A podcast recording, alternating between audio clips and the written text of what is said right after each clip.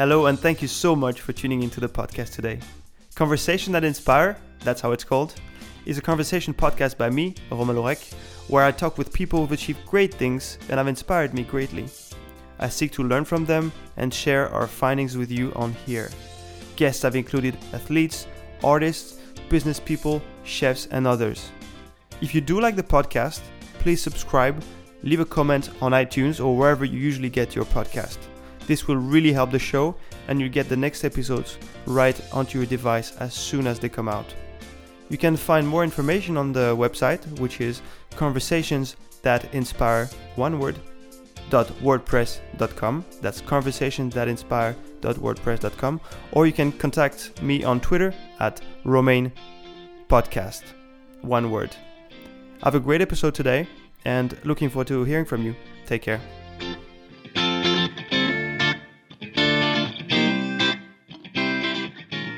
so hello ulla Hi. thank you so much for being with us tonight Thank you. so can you introduce yourself I'm a classical singer. I lived as a professional musician for 25 years and uh, I have a wonderful husband. I have two daughters, teenage daughters, which are quite sweet actually. and we're having a good time together. And uh, today I am an uh, entrepreneur. Uh, I built my own company a couple of years ago. So um, today I work with performance, helping people to get the best, make the best performance when they have to perform. So it could be, could be musicians going for auditions, or could be uh, professional people in the in an industry who wants to make a presentation or uh, have the self confidence for a PowerPoint, or it could be students. So um, I'm combining my experience from being a professional singing singer, standing in front of thousands of people, going to auditions, well and uh, sitting in a jury for many times to help other people these Mhm. days. Do you remember uh, your first time singing in front of thousands of people? Yeah, and I don't think that was because tha- at that time I was in a group, so that's not Yeah. so challenging as if you're on your own. But um, I think, uh, yeah, I remember that, uh, particularly in the the new house at Danish National Radio. We uh, we had two thousand people, Mm. which is quite nice. Did you have a solo moment? Yes, I did. Yeah, that's nice. Yeah. It's um, I like that. And um, how did you get ready for that at the time? Practice.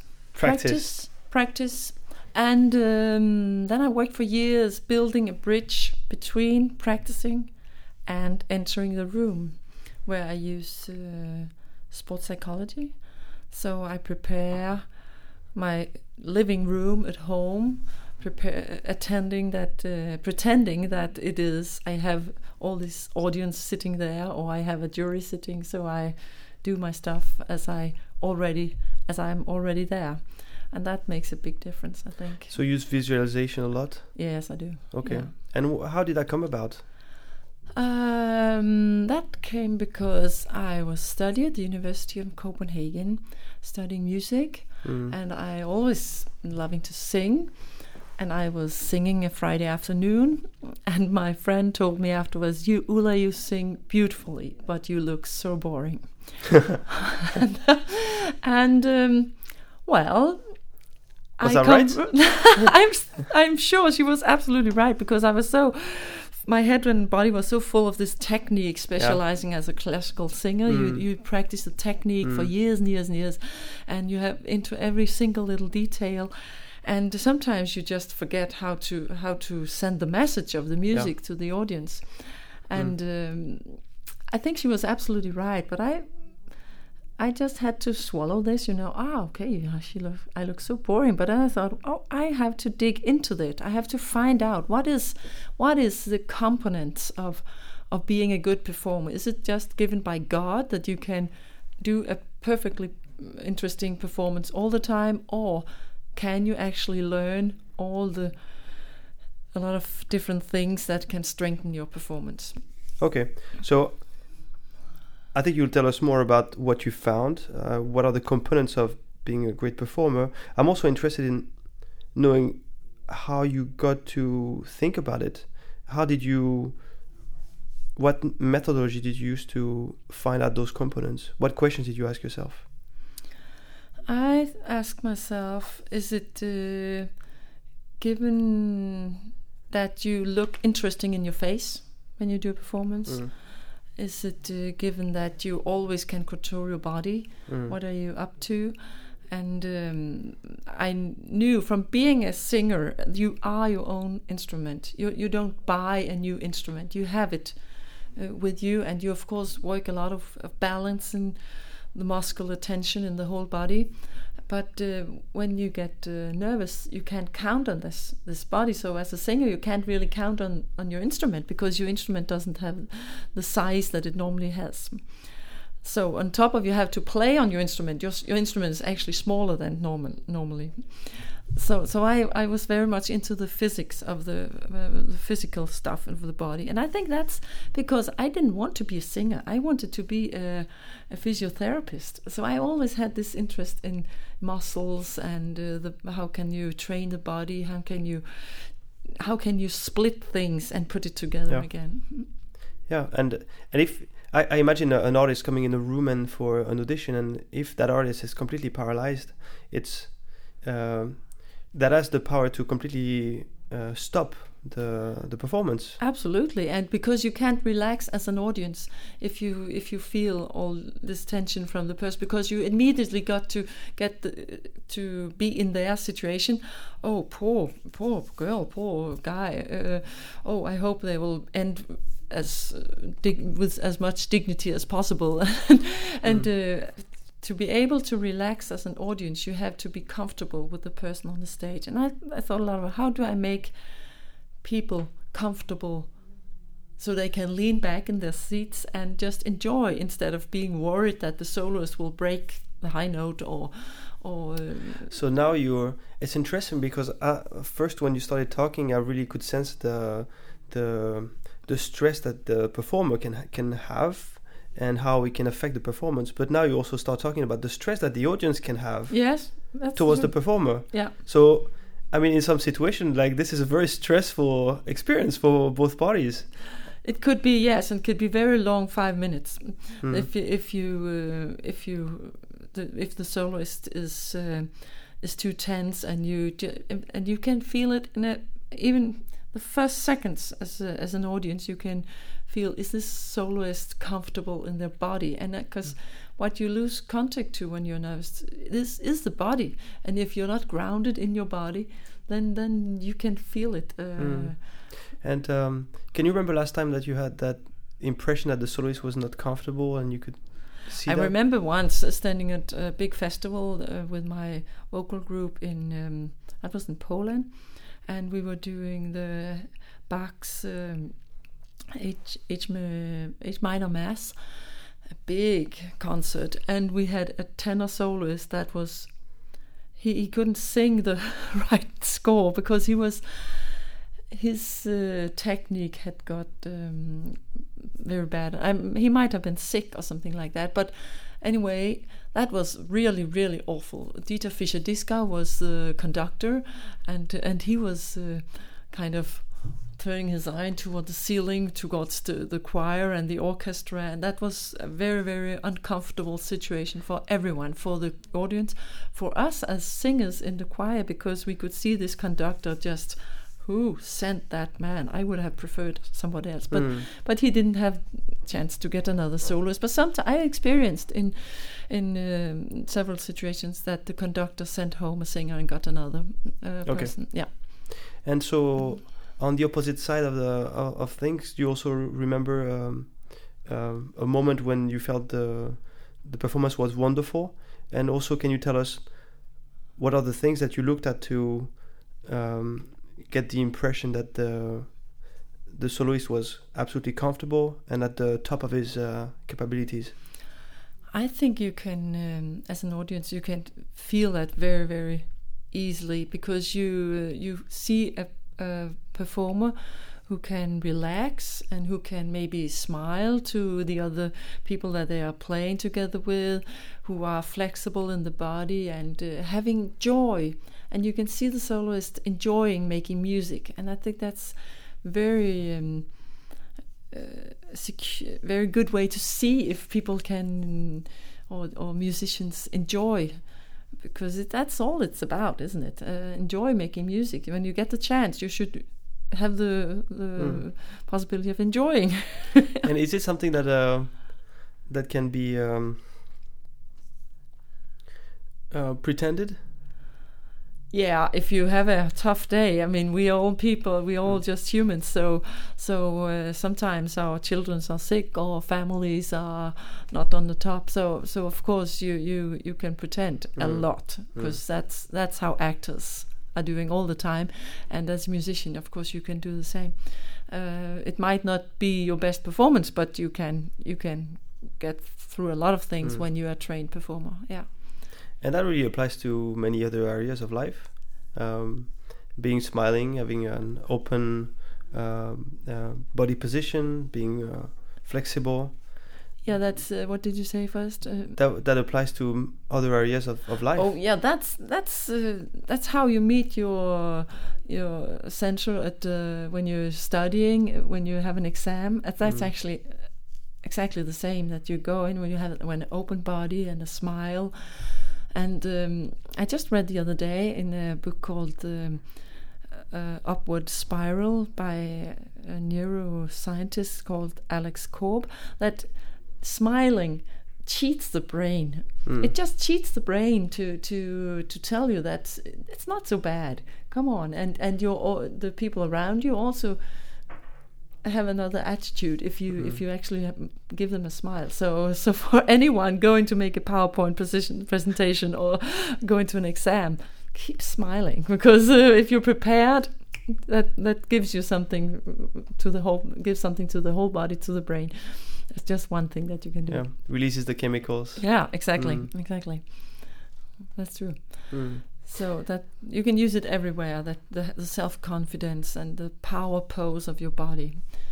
It's a very simple thing. A, there's this girl called Amy Cuddy. She did an excellent job with the res- research. How how little can you do to make your body in the right position before you enter the door of your performance? Amy Cuddy. So what um, what do you what does she say? Or what do you, what are your learnings on that? What would you do if you would enter the room? Well, what she found out that she she did some research. Uh, how little can you do to to strengthen your body before you get into uh, a, position where you really need to show something? And um, she found out that two minutes of standing with your hands in the side, or doing as athletes, putting your hand over your head, that releases some male uh, hormones in your body, testosterone and uh, some other hormones. That that's just boosting the body instead of sitting in a corner and putting your body together and not being able to face what you are going into. Mm. So so this opening of the body Mm. and connecting with the breath is is really step one when you are in, pr- in, in pressure. Yeah, it sounds like a, a primal way almost to like take ownership, gain confidence, Yeah, like And show she- assertiveness. absolutely. And she she, she uh, compares it with the cat and the. Uh, any animal who gets big when Yeah. they want to to prove something Mhm. or stand up to something, so Yeah. you, it's a very basic uh, animal way of. Mm. Uh, And I, I'm I'm. I'm quite fascinated because I it's noticeable that some people naturally have that position. yes, uh, and somebody takes it easily. Yeah. Very yeah or takes it so that's something Yeah. that someone can make a conscious effort. Yes, to you can absolutely you can learn Yeah. it. I sometimes I tell people that you can actually try to when you walk on the street or, or the pede- uh, what um, among other pedestrians, you can actually how do I react myself? Do I always take a step to to let the other ones pass by me, or, or do I keep going, taking my space so they move? I, I switch a little because I actually, first of all, I would like to move to, for them, but sometimes I oh, no, I also have the right to go straight Mm. out here, and that's a way of taking your space. Mm, and there's so much there's so much that goes into that um, uh, decision that's not it's not very conscious. Uh, do I step on the side or do I go through? No, no, I think that's some people just take more space, and if you're not a person taking space, you you could learn it Mm. in a certain situations. You have to take it.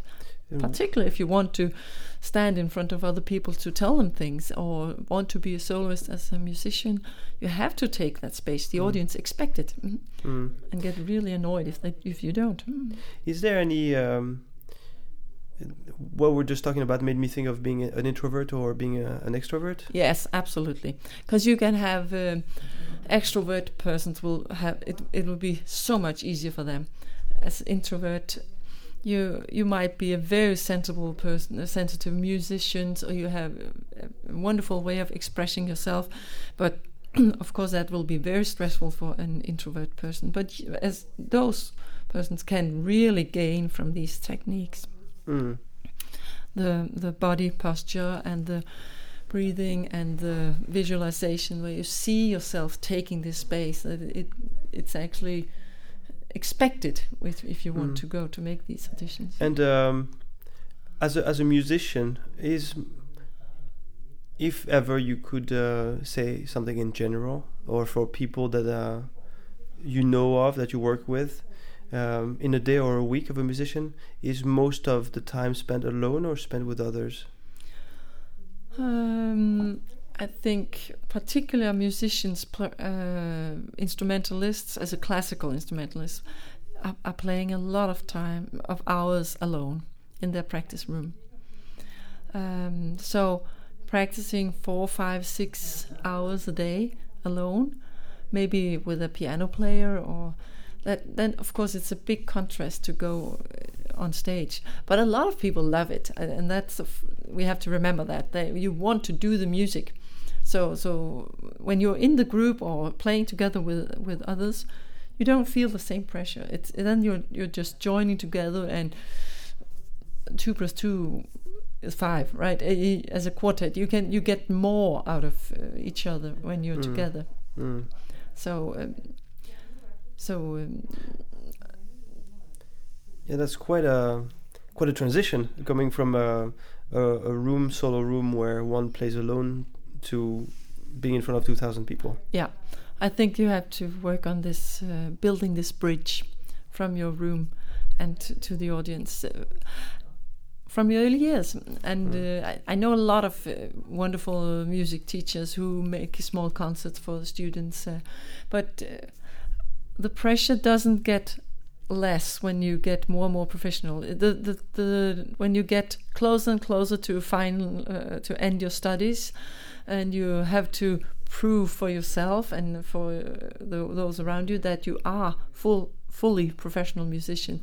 That's actually where I experience the pressure being big on people, and also being out for a couple of years and uh, stru- struggling some people of course succeed immediately and some d- some does it before they leave the conservatory or they always already have uh, jobs in orchestras and but that's yeah and then you have all the others who have to struggle a little more and um, and that's where you you have to have a strategy for mental training as a as a musician i think.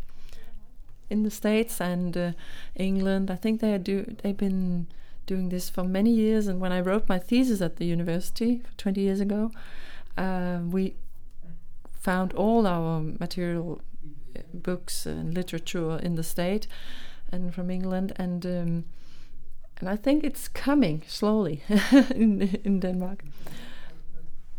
And um, before we go on to the strategy of mental training, I'd like to take a quick step back to um, and talk about the difference between those musicians that make it before they even finish their studies and those who struggle for several years. Mm. What is the difference between those two kinds of people? you have as we had Mozart those days you still have some uh, some young uh, people young students who are extremely talented so ju- it's just very very easy for them to to to play and to pl- to express themselves um, not only uh, as a fully proof musician and uh, with a lot of uh, sensitive expression it's also easy for them to to be technical very very good.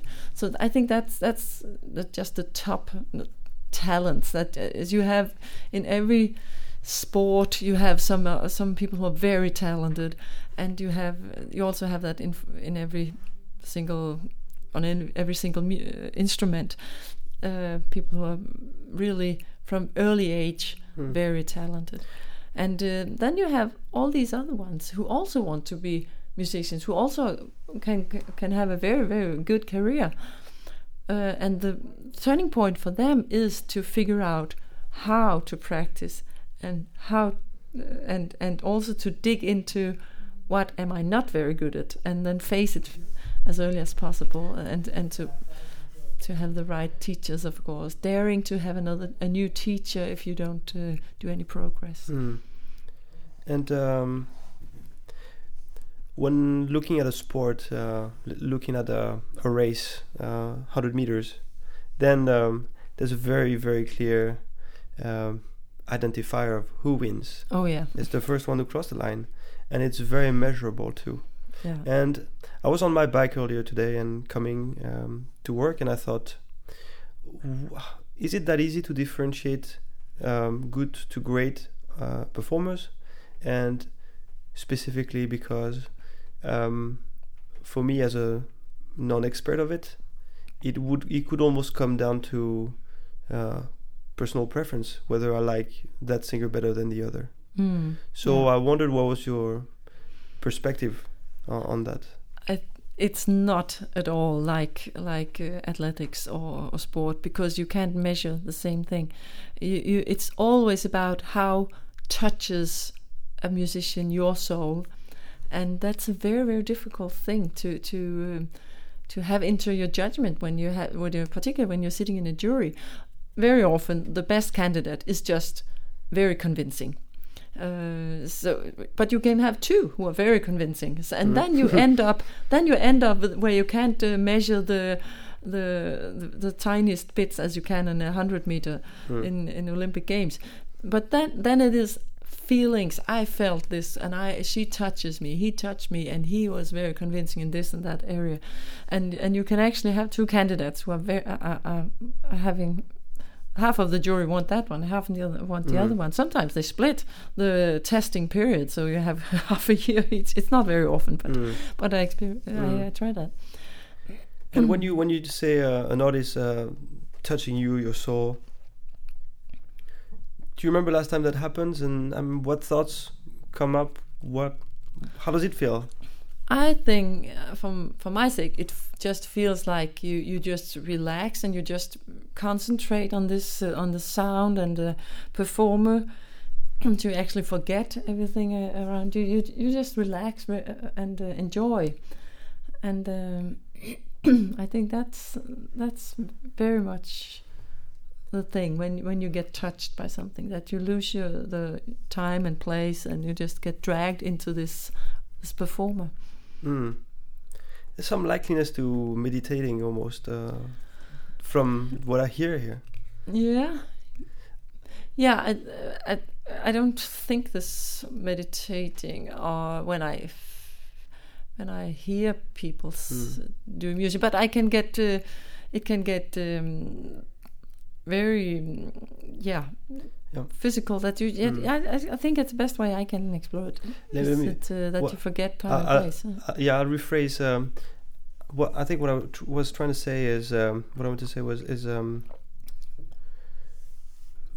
meditation. I know you meditate. We talked about it um, some other day, and meditation um, helps you focus on the moment and focus your your attention on, on something. yeah, that's true. And uh, I was hearing you say something quite similar to being able to really focus on the performance and isolate from everything else. And I was, it got me uh, wonder if uh, you now that you're, you've got a experience meditating and uh, um, you're more capable than before to really get into that performance and um, just focus on it and let it go through you. Yeah, could be, could be that you are you are very good, trained in in um, in enjoying the moment right now, Mm. here and now. But I also think as a perform as an audience, you you you have the choice of uh, of being in the in the now, right now, and um, and letting everything out, and that's I think it's very much a choice when you when you go and sit on the in a concert. Mm. Leave your phone. Don't check the. Yeah, I, I, was about to talk about that. I was about to, to talk about the phone, and um, when I see people uh, taking their phones out to record something and focusing most, mostly on the phone than more mm. on the phone than the performance, uh, I, I, it's not the way I want it to be. Uh, no, but it. Um, I'm I'm so old. I feel sometimes I feel really old. That the, the, when we were 30 years ago, when I was 20, um, we just had this very strong experience of something, and then we then we of course talked a lot about it afterwards because we had to remember each other mm. being at a big concert. Whoa, and this and that, and um, we didn't have any film. We didn't have mm. uh, our own posts on Facebook, uh, but. Um, I think both is good, but but uh, of course you can be very much right here and, mm. and, leave this phone. And I think it's going to be more and more trendy, leaving the phone out and just enjoying the moment. Um, someone um, so, someone uh, told me the other day. I was uh, we were talking about what it takes to be a musician, and uh, and um, that friend of mine uh, was uh, talking about as a musician, uh, rehearsing all the time, all the time, all the time, and even to get very, very minimal improvements. And he said that he almost need to be an artist, almost need to be crazy, you know, order I, to do that. I, um, in, in some ways, right, but but I think I would say it in another way. I would say it that you are lucky as a musician if you love to practice. Um, I consider I I'm lucky. I'm lucky because I I like the practice uh, situation. I like the detailed exercising and uh, the curiosity of how how you can do things in different way and uh, the perfection of uh, of some te- technical skills. And I think that's a gift that uh, for, for, at least for for, for I, I, th- I, think it's for even it's it doesn't matter if it's jazz or pop, whatever music you make. If you love to work on details, technical details, um, you are lucky because that's that's make that makes you last, and that makes you that nourishes your curiosity the whole life through um, as as a musician. And you you can you also if you are technically well established that uh, helps you a lot when you are getting ill or damages and uh, stuff that doesn't really work when you are uh, when you are playing. You have to get back on in your lab uh, and uh, and work over and over again. And um, but but the the uh, at the same time you have to have concerts because just practicing on your own is really really boring. You have to have concerts playing mm for an audience, playing among other people. As at, at least that how I feel it. It makes so much more sense when I have concerts. So uh, is it the um, one of the motivators? yes, absolutely, absolutely. Mm. That is a strong motivator for for practicing and finding repertoire, um, getting things done. Uh, then you have you have deadlines that mm. you make deadlines for for yourselves or have mm. deadlines. That's that always yeah. gives motivation. So how did you start your career? My career? Yeah. well, um, I didn't want to be a musician. I was told to have a proper education. Which is not being a musician, okay. No, not in my family. Um, I think my father hoped that I could be a banker or something like that but I don't like very much the numbers or the math or anything. So that was a bad mm. solution. But I, so I, I wanted to be a physiotherapist, but I always spent mus- uh, time on doing music, singing, and took singing lessons. And uh, I moved from the island Bornholm to Copenhagen after my uh, uh what's called exam when I was 19. Mm. And um, I still continued doing music, singing. And suddenly there was a friend of mine said, Why don't you start studying music? You spend so much time on. Whoa, I hadn't really thought of that because that was not an issue. I mm. didn't know anyone being a musician. Uh, but then I decided, okay, why not? Let me try it. And uh, I was very hungry when I dedicated when I first started. Um, first, I studied at the university, which is um, a theoretical, practical education. So I, it was not a conservatory, but I. Um, I found out during the first two or three years that I wanted to focus on singing, and I wrote all the papers I could about singing, singing technique, performance technique, and um, went to the States to study in Seattle and Los Angeles, to study singing and performance. And um, I, in the middle of my studies, there was a friend of mine who told, "Why don't you go to an audition for this choir? Because I think your voice will fit there." So I actually started as a professional singer before I ended my studies, because then I got into that group called Ars Nova, and we did a lot of Renaissance music. Um, Mm. And I started traveling all all around in, in the middle of my studies. So so that's that's how I actually ended up being a professional musician. And uh, and we we talked um, a little early on. We talked about these very very very skilled young uh, students. And I think if you are in an uh, environment where you where you talk about being musician very early on and you get the best teachers uh, early on you get into a community where you have very good teachers and do good concerts very early i think that's that's that's also part of having the possibility of, of starting early enough because as a as an instrumentalist you have to start very early Mm. um, And and being part of the community, does that allow you to um, share good practices, techniques compared to one another? Talk about progress. Yeah, talking about the progress and uh, getting uh, the the best teachers and uh, getting to play together and. I think there's a lot of music schools these days who have programs for young talent and those who are more talented. So they, for before they get to conservatory, actually are on right spot Mm. and they have um, all different kinds of uh, um, skills that can help them being professional musicians. And uh, did you have uh, any mentor, um, someone you look up to and got advice from when you started? Uh, yeah, I think I got a wonderful t- uh, singing teacher, and she was very important for me. And uh, and uh, also I met um, a lady called Marion Weltman.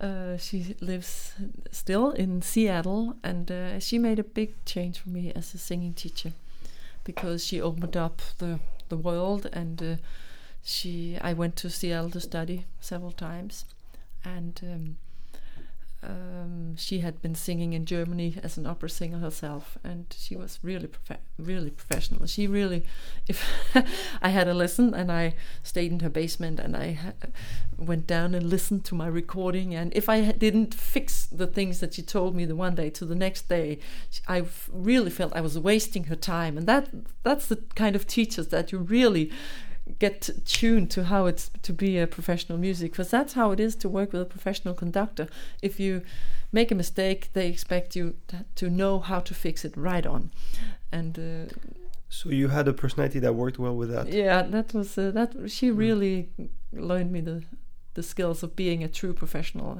the, the responsibility you have for your for yourself and your own career and you your approach to being a professional musician And you said she opened the world. Yes i think she opened the world for me as well yeah How? the well because um i well she uh, in in the states they have so many wonderful singers and they they talking about where you want to go to audition and how you do it and they're very efficient and, and very professional um, how do, how do you want your career to be and this very strategic way of looking at a, professional perform being a professional performer and uh, how how you're s- you're responsible for for yourself to take action when you're when you if you don't have any jobs what do you want to do how can your next what can your next step be to to when you have a freelance tip, um, life And that's something you learned. Uh, you developed there. yeah i her. think that's that's Yeah. um, that was a part of it yes Mm. And um, and so you were singing for um, several years, and um, Mhm. specifically, I, I'd like to um, start talking about that moment when you couldn't sing anymore. Oh yeah, yeah. That was a sad, a sad experience. Yeah, I got a whiplash accident uh, mm. into a whiplash accident four years ago. At the first one and a half year, I didn't realize I couldn't sing anymore. I I thought it was I would get back on track. Um, every single day I did my exercises and I saw a lot of therapists or um, yeah I had relaxing and training and I think I did all the stuff I could could do but after one and a half year I had to realize being a singer is extremely physical and the funny thing today I can say that is that I actually never realized that before because being a singer was so much just me the way I I approached my life and and uh, maybe I was tired after doing a big concert but that's just okay then you do some stretching and some yoga and uh, then you're on track again. And, and it was first when I was um, having this whiplash accident actually I could feel the tension in my neck and I couldn't solve it which was yeah so that was very depressing I got a depression when I suddenly had uh, after one and a half year I had to realize I'm not going to solve this. and um, during this uh, first one and a half year, um, so you, you you said you didn't realize. Um, did others notice that the performance was not what it used to be? Yeah, and I noticed myself all the time as well. because when your body is not fully functioning, you lose concentration. Because you always, I always had these thoughts going, oh, uh, how can I cope with this? And how, what about now? Now we have the most difficult piece uh, at the end of the rehearsal. How uh, now I'm tired now. I, I, should actually have a rest now. I'll have a rest in an hour. And I was have this ongoing thoughts of this is going to cost me a lot and stress my body, stress my nervous system, and um, yeah, that was. Um, ongoing thoughts mm. took a lot of energy and and I think my co closest colleagues and we we realized that at the same time that uh, how much when how long how long will it will it last and at mm. the end you could truly see that this won't, won't did you could you remember at the time someone who had been in the same situation as you mm, no because i don't know anyone uh, uh who has had that kind of accident. Uh, do you think as a musician or? Yeah, as a, yeah. No, I haven't. I have because I was. People have had um, uh, what's called uh, when you hit your head um, mm. and you have this. What's called in in English? I don't know. When you shake your head and you yeah. have to be quiet head for trauma. head yeah. trauma. Yeah. I, I know some violin player, and it took her took her actually a couple of years to get okay. through that. And so what you had would was something that could happen in a car crash, for example, if uh, mm. you hit from behind, so then your head goes much farther than it's supposed to do, and yes. the neck uh, and all the muscles are hurt. Yeah, the the muscle and all the in your neck you have all these nervous. Uh, the nervous system going to to mm. the brain, and it gets it gets a trauma. Yeah, mm. so so it and when as a singer you you use your upper body and your neck and your head to express the music all the time and you have this supporting stuff going on all the time that you use your support and it it's it drags up through the neck and if you have really heavy music being uh, over 100 people in the symphony orchestra and 74 people in in, in the choir in the national danish radio mm. choir you can't just be quiet and, and not sing because it's such a re reflection that you just sing when you have to sing and the music is playing so it's not possible to to save yourself or just to be on half um, uh, um, so you play yourself as 50% of what you're capable of because when you're in the this big machine going and the conductor is conducting like crazy and want to have the last uh, three pages of the music as powerful of, as possible then you just go with it and and you realize afterwards whoa that was tough and that's what normally when you're not when you're in good physic uh, shape you just have a beer afterwards and then then you go home and sleep and that's uh, that's okay mm-hmm. but having a, a whiplash So- whiplash damage. That doesn't make it possible. So you can you can do that at that moment. No, I, I had to realize that I couldn't, uh, and it was too stressful to s- to keep to keep going. So I decided after two years, I I lost my job, and I wanted got wanted to. I, I decided to be an entrepreneur. I decided to be an entrepreneur because. Uh, before I got my full time employment in the National Danish Radio Choir, um, as a solo solo singer and ensemble singer. I um, been freelance musician for 15 years, so I always been creating my own jobs. Um, so that it was good solution for me to to try to to to make a new life where I could have something to say myself and make my days look like I want them to to Mm. be. Mm. So I don't have a boss who tells me when to start working or when to end. So and that's that's a good thing for me right now. But uh, you also enjoyed the your bosses or mentors to be tough on you. So now you are you tough on yourself? Yeah, I think that's uh, well, yeah, Yeah. being a, a freelance musician Mm. and being an entrepreneur and be having your own company. I don't know how many hours I work, but I, I decide when I work want to work myself. Mm. So that's a Mm. big di- the big challenge, Mhm. And big um, difference. I'm very. I've been waiting impatiently for this moment of the discussion too, when I can get um, uh, your experience um, on how to get out of what where you were at that moment a year and a half in, and uh, Mhm. specifically, and maybe a, a point to start with is that we, we were on the phone the other day, and, and you you told me that you started walk, walking every day. Yeah, because I got a depression. I got uh, when I had to realize that I wouldn't get back to the group um, I was singing into.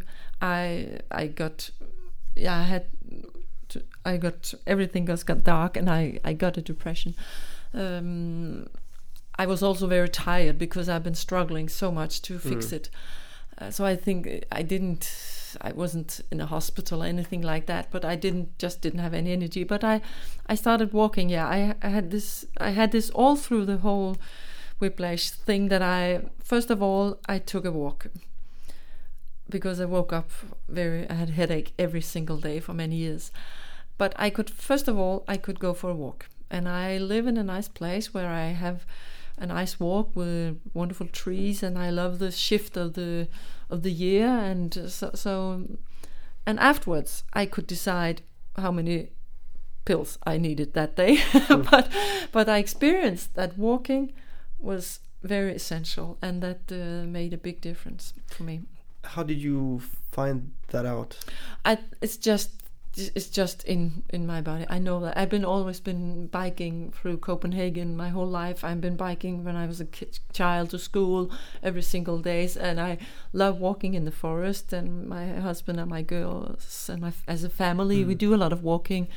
I've been trekking in Nepal and uh, in Pakistan, and uh, um, so so walking is a, an easy way for me to to to get out in fresh air and I love fresh air in my head and my hair and I think it should be uh, possible for everyone to have fresh air and, So- and so- and hair every day And uh, that, that would be the first thing of the day that you would do yeah the, be, before breakfast.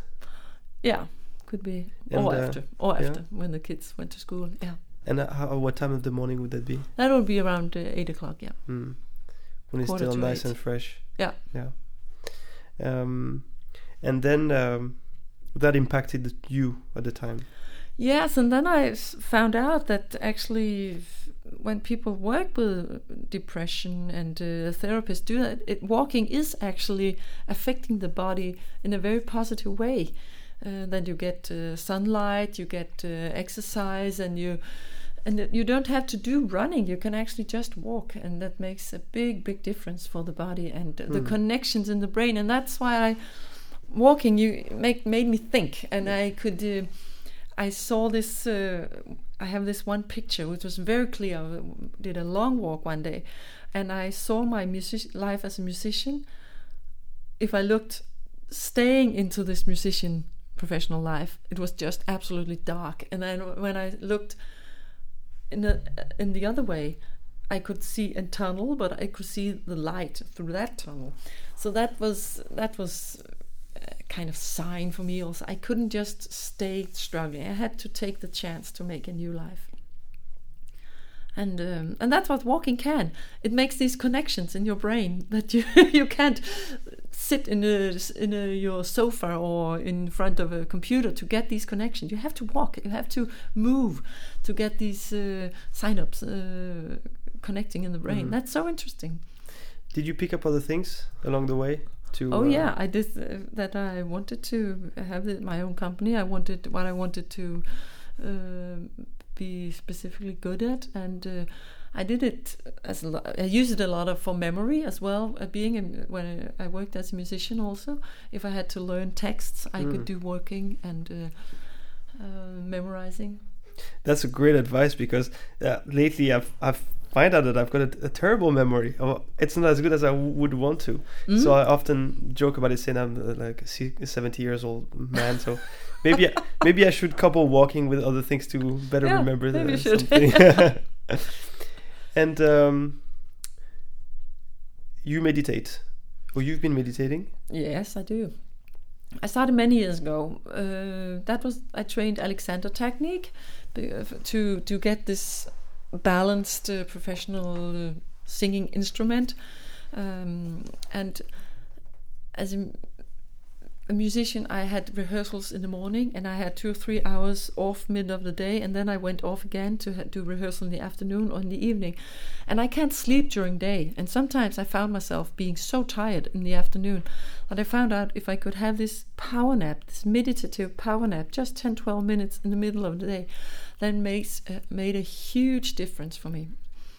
Um, so I started, I guess, 20 years ago, to have this kind of power nap, and now it turned more to be a kind of meditation. But uh, I also just accept to have a quiet mind for for a while during day, and I find that very. Um, useful for, to work with my breath, connecting to the body and connecting, have a little bit of peace and consuming what I'm been what I'm doing actually. And um, when some thoughts arise during that moment, how do you what do you do with that?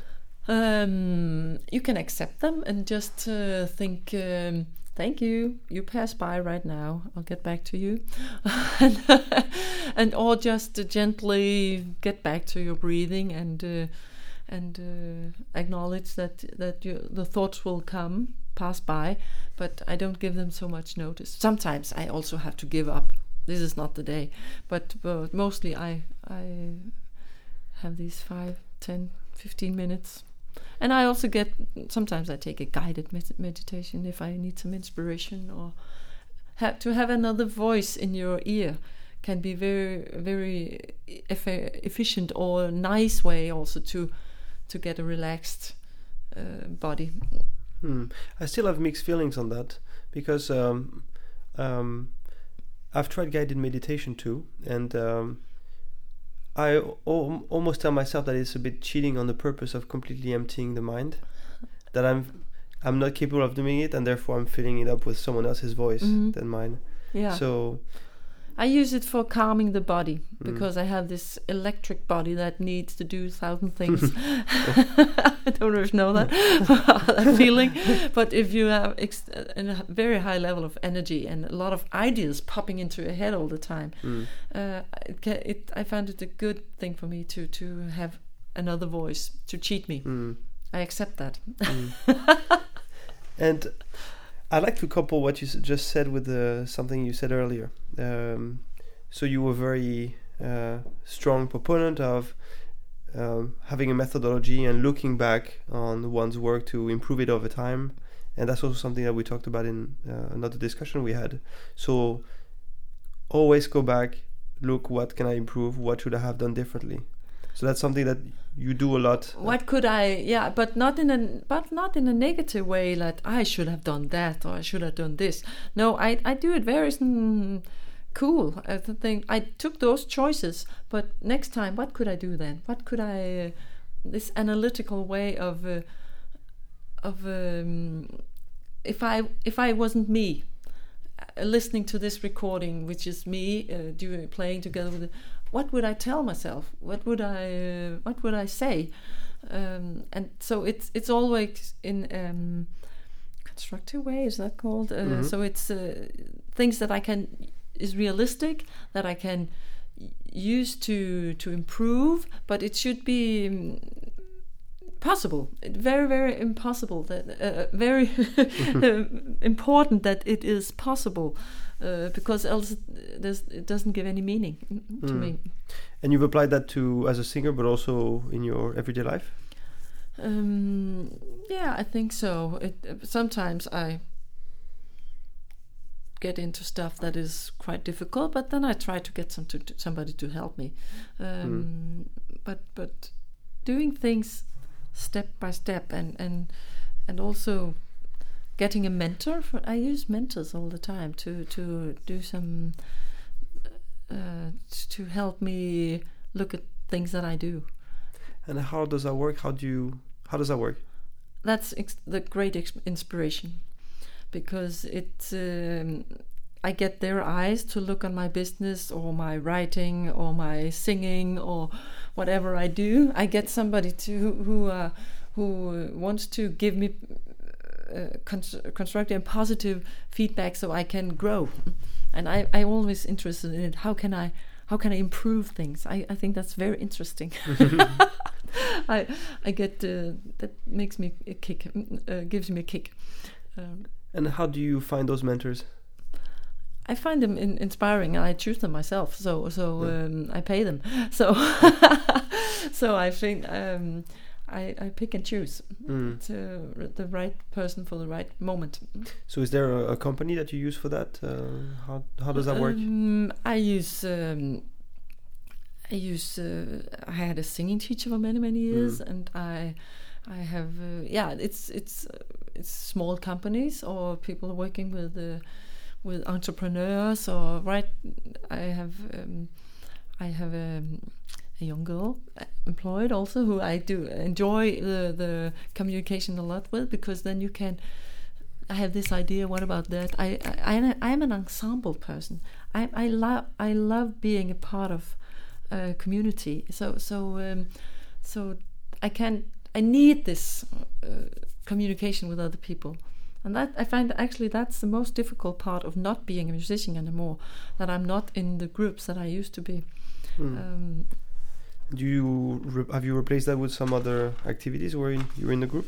Yeah, I do. I have um, friends who are entrepreneurs that I do writing with. I do meet with them every week, and um, I have uh, another girl I'm building new courses with, and um, yeah. So I, I'll find it. I'm sure I'll find it. I see it. I visualize it.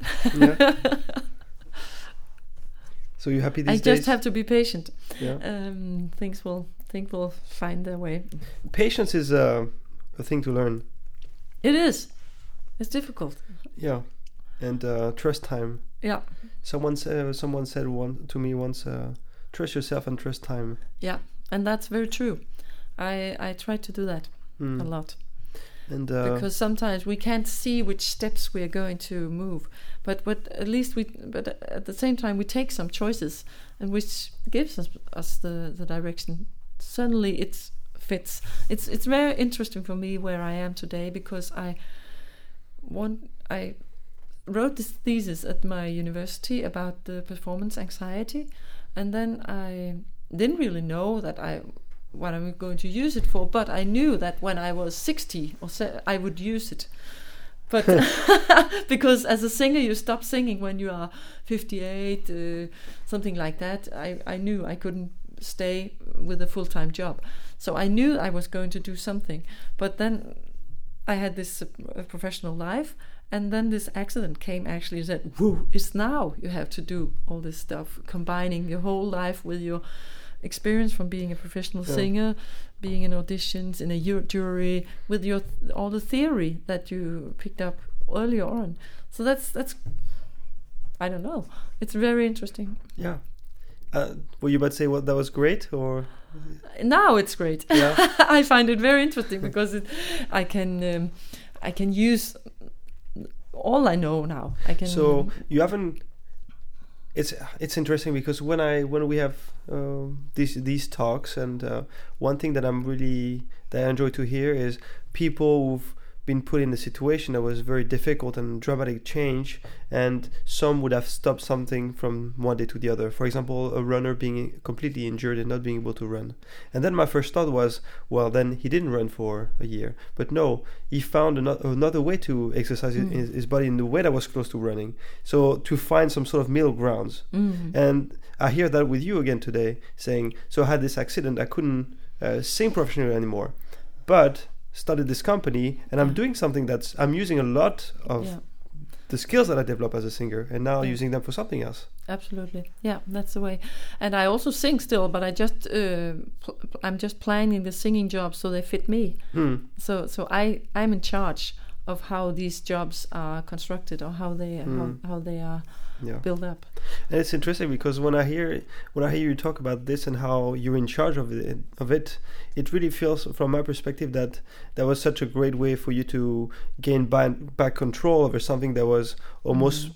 put on top of you. Like Yeah, this is an accident. definitely. You have Yeah. you might have no control over that. This happens to you, and now several times you repeated that you're in charge and you're the boss, and it sounds Mhm. like it was almost a great way to get back control and a grip on on life. Yes, it was, and um, it's not. It has claimed so much patience because uh, my body is not. I cannot f- work full time. Um, I'm getting closer to being able to work full time, but but I haven't been able because I get headache Mm. all the time. So so patience and um, acknowledging what I do uh, all the t- on my way is is a big big part of it, and a big part of of gaining this self confidence in this new area. So so I had uh, with me all the time that okay today I had so much headache, but I and I looked a little into something. That was good, and I did small things all the time, and I and that's a very interesting thing that that if you keep on track and just do little every single day, that's uh, that's very efficient in the long term. Mm. Um, Improve a percent every day, and you you will improve a lot by the end of the year. yeah, yeah, actually. And um, do you keep some some how do you, do you actually keep a formal track of those things you improve or not? what, uh, what do you mean? Do you uh, do you make a list of those things that you've uh, improved over time this year, and then you look back to it? How does Oh, I can see that on my website because Yeah. I created This is where the work courses goes. and workshops and Yeah. uh, and blog and Mm. blogging and uh, yeah. So that's uh, Yeah. and and also making money. I mean, I'm an entrepreneur and I could. Uh, uh, if I didn't uh, succeed, I have to close my company. But I, I enjoy Yeah. starting earning some money these days as well. So I can. I, it's also quite practical, but I can also see it on the products that I that I'm that I developed because Mm. I developed online courses and things that that's not um, on the market for for singers so far in Hmm. Denmark. And how's that going? I'm sorry, I'm fighting. Yes. I'm fighting. I'm going. My news, the new latest thing I'm Mm. doing is uh, making webinars. I'm going to do webinars. Okay. Yeah. And so that's fun. Yeah, I hope. And um, so that's the the new you. And as I was, maybe I've said it already in a different way, but um, I'll say it again. Um, it's it was it's very interesting to hear you um, talk about almost a before and an after, It is that. before and after. and some and you also talking about that initially you had in mind that you might do what you're doing now, but when you were 60 or something, much later in life. Mhm. and um, some i'm very interested in finance too and personal finance and some people talk a lot about retiring early so they can re- truly do what they're looking forward to Mm. and as if the first part of their career was the very difficult and they were not enjoying what they do and then they only they start when once they retire early but it's it sounds that for you was It's completely different. Yeah. I always expected to be working till I'm 70, 75. I expect to die in front of the piano or something like that, teaching my students. Yeah, yeah. so so. and you um, enjoyed. Uh, yeah, I get it. that's that's this passionate thing that you Mm. uh, a lot of musicians or artists have that will keep you go again oh uh, f- until you are yeah Mm. really dying uh, and um, so for me it's it's not an issue of retiring early I, I never think of retiring actually yeah, I guess I uh, yeah, and I used that example to uh, really highlight that um, some people at some point want to switch to a car that they actually enjoy more than the first one. But Mhm. you did enjoy very much the first one, the first part, and now you're getting to enjoy the second part. yes I have. And you you um, you actually helped me so much here because I wanted to go back to um, auditions uh, for uh, performers, and that's something that, that I truly admire. Is the um, for me, I have this this impression that one can go to a hundred auditions and never get a part, and I'm almost fascinated by that uh, motivation of keeping on going and not knowing the outcome very much mm. um, maybe that's a biased view that I have of it. Maybe people can actually have a gut feeling, okay, I'm good enough to get the part and I'm gonna go do it. But what motivates people to go to 200? Uh, 200 is that's a lot I'm using a big number. To, yeah, that's a lot. that's a lot. Um, I think the motivation is that you are so connected to your instrument that you can't uh, see yourself doing anything else at all.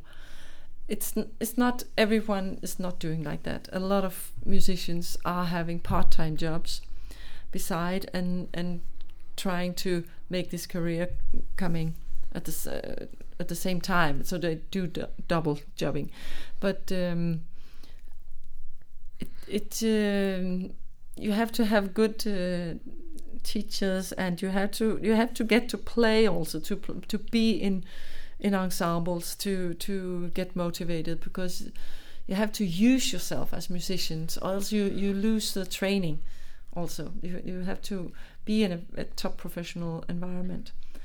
But it's not easy. It's very very tough and it doesn't get easier uh, the the fifth second seventh tenth time or the fiftieth because um, of course you know that you can get there can come somebody we call it the black the dark horse somebody can come you haven't ever haven't ever heard about the person it can just apply for the job and maybe they are the best on the day. And that's very tough going to auditions. You don't have time to present yourself.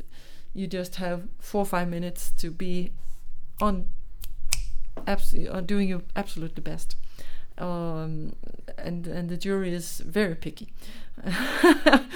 So it is a very tough job because uh, normally when people go to a job employment uh, interview you'll have time to chat a little and you'll have a sip of coffee or some water and you'll get sit uh, sit down and uh, then you have a chat maybe 20 minutes 50 uh, 30 minutes. But for for these musicians you have to make a peak performance from the very first second you have to be in the peak performance state of the body before you enter the room and and that's the big challenge Hmm. So that's not one thing you'll be missing too much. No, I I I have ne- never been afraid of doing auditions um, because I've always prepared very systematically. Uh, I'm not it. surprised. so um, yeah, it. Um, you prepared very systematically. You were Yes. saying, I did. Yeah, Yeah. just very, but mentally and uh, physic, uh, physically and. Go for a walk in the morning. running or yeah yeah and the, to to uh, definitely do yoga a good walk before you go have to make a job interview or an uh, or an Mm. audition or anything because that's that's so good for the body that's extremely good you use some of the stress hormones and that's uh, very important Hmm. Thank you so much for today, Ola. thank you